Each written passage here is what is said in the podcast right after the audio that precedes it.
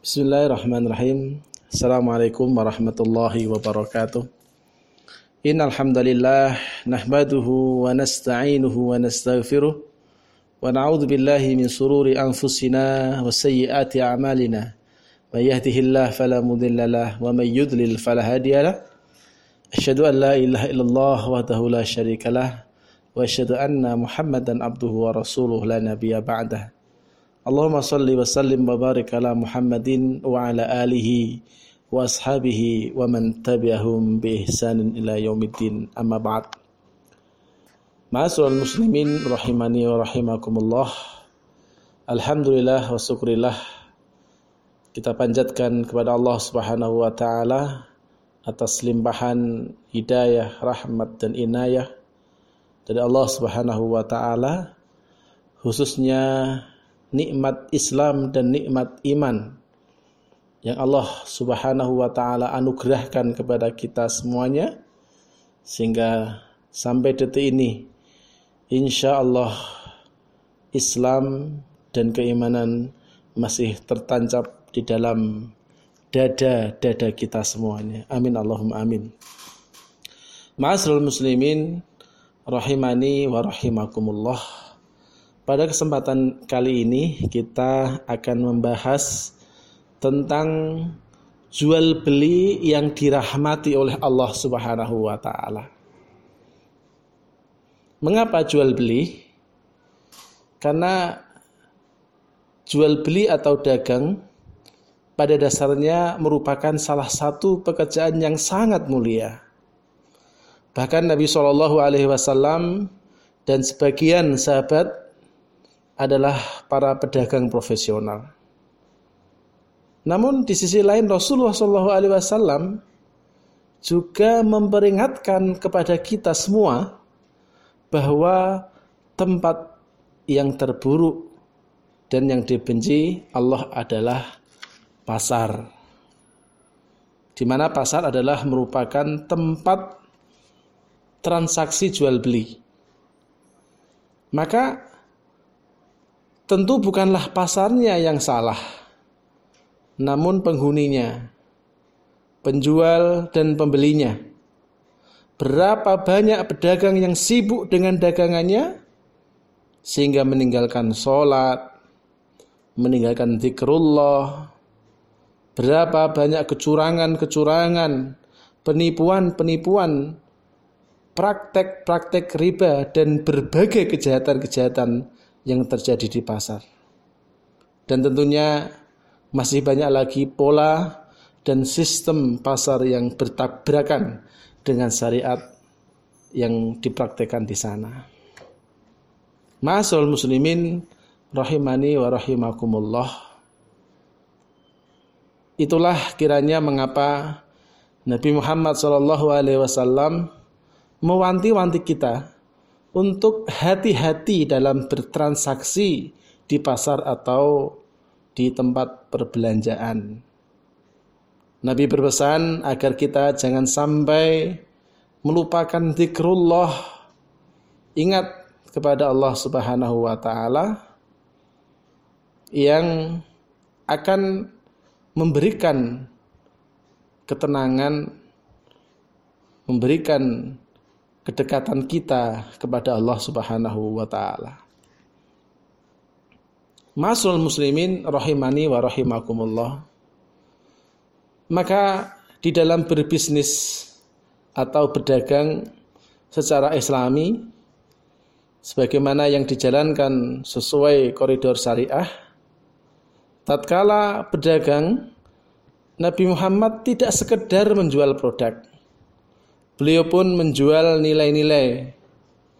Ketika bertransaksi dengan mitra bisnis dan pelanggannya, justru berkat keberhasilannya menjual nilai-nilai inilah beliau menjadi pedagang yang sukses.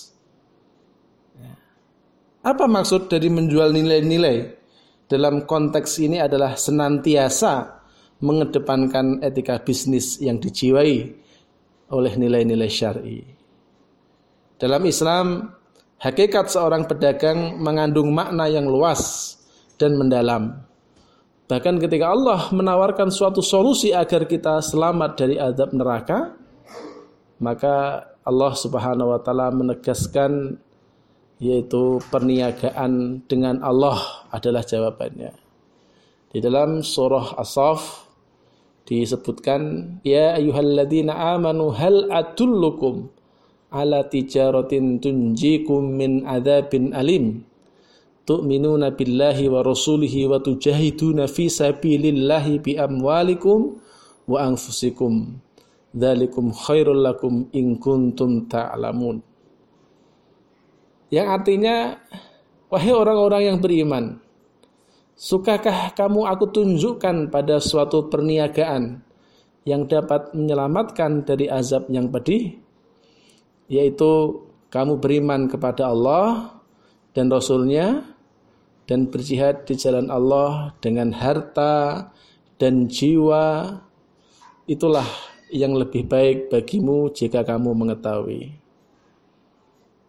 Maka dalam perwujudannya perniagaan dengan Allah mencakup segala aktivitas yang dilandasi semangat untuk meraih keriduannya termasuk aktivitas yang menyertai kegiatan bisnis atau perdagangan. Nabi Muhammad Shallallahu Alaihi Wasallam merupakan model yang paling ideal dari seorang pedagang yang senantiasa melibatkan Allah dalam perniagaan-perniagaannya itu. Ma'asral muslimin rahimani wa rahimakumullah. Rasulullah Shallallahu alaihi wasallam pernah bersabda, "Rahimallahum ro'an samhan idza ba'a. Samhan idastara samhan idak tada Allah akan memberikan rahmat kepada seseorang yang mudah di dalam menjual.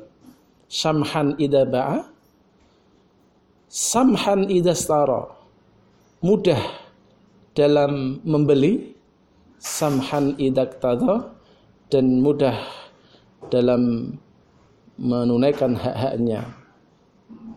Ini adalah merupakan suatu pelajaran yang sangat berharga. Ada pesan-pesan yang bisa kita petik dalam kandungan hadis di atas. Yang pertama adalah toleran apabila menjual, mudah dalam menjual. Mungkin Bapak Ibu di dalam sebuah supermarket mungkin pernahkah kita melihat tulisan barang yang sudah dibeli tidak bisa ditukar atau dikembalikan? Kalau kita pahami inilah salah satu contoh arogansi seorang penjual yang tidak pernah dicontohkan oleh Nabi.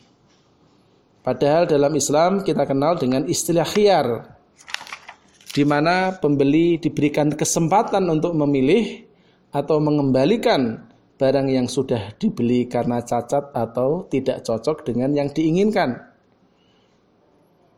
Maka Rasulullah dalam sebuah hadis yang diriwayatkan oleh Abu Daud telah berfirman siapa yang menerima kembali barang yang telah dibeli darinya apabila pembeli mengurungkan pembelian maka Allah akan mengangkatnya dari ketergelinciran di hari kiamat.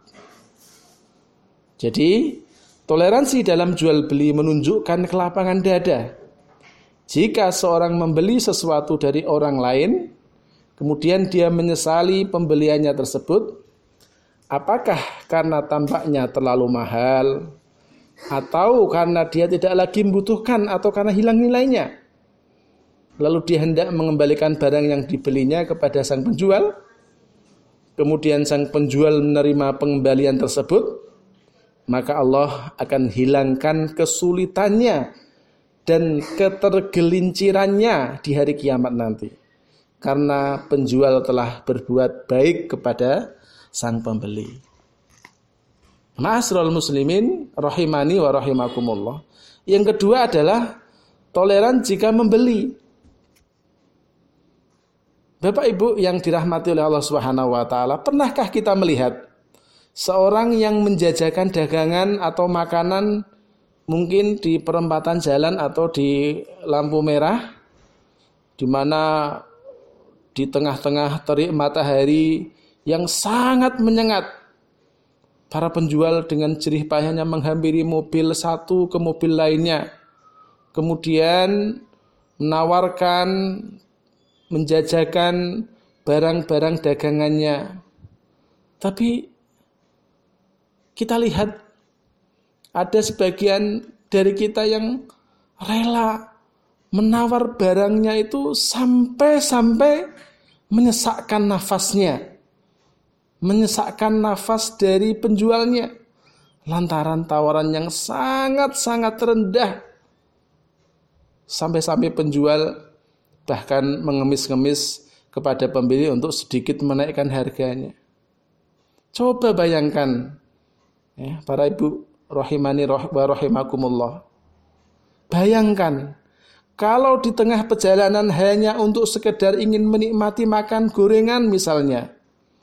Lantas kita harus menyiapkan kompor, bahan-bahan dan sebagainya. Susahnya kayak apa bisa dibayangkan. Dengan membeli kita dimudahkan dan tentu rezeki akan terdistribusi bagi orang-orang yang kurang mampu tentunya. Dalam Islam kedudukan penjual dan pembeli adalah sama. Pemahaman yang salah bahwa pembeli adalah raja ini sungguh terkesan memberikan makna yang negatif. Pembeli seolah-olah boleh menindas, menghina, dan berlaku sesuka hatinya kepada penjual lantaran dia yang butuh barang dagangannya untuk dibeli. Karena sejatinya penjual dan pembeli adalah saling membutuhkan. Maka sikap toleran dan saling memberikan kemudahan adalah sikap yang sangat-sangat terpuji. Ma'asrul muslimin rahimani wa rahimakumullah. Yang ketiga adalah toleran di dalam tuntutan. Karena kesalahan yang tidak disengaja misalkan yang dilakukan oleh penjual. Kemudian dengan kerasnya si pembeli mencaci maki penjual, bahkan mengancam akan menyampaikan ke masyarakat luas dengan tujuan agar orang tidak membeli lagi di tokonya. Ini adalah tindakan yang sangat tidak terpuji. Bukankah dalam Islam memberikan tuntunan agar antar sesama saling mencintai dan menyayangi? Sebagaimana hadis Rasulullah SAW, belum beriman seseorang sehingga dia mencintai saudaranya seperti mencintai dirinya sendiri.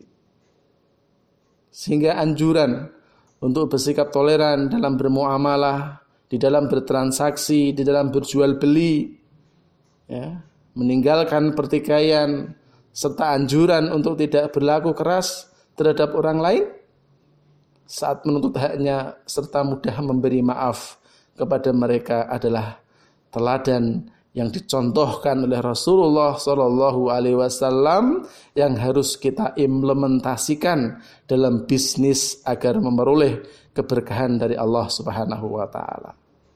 Maka marilah kita laksanakan sabda Rasulullah Shallallahu Alaihi Wasallam ini agar kita di dalam setiap jual beli yang kita lakukan ini mendatangkan berkah berkah dari Allah Subhanahu Wa Taala.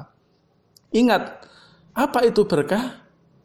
Berkah adalah ziyadatul khair, bertambahnya kebaikan kepada orang tersebut. Maka marilah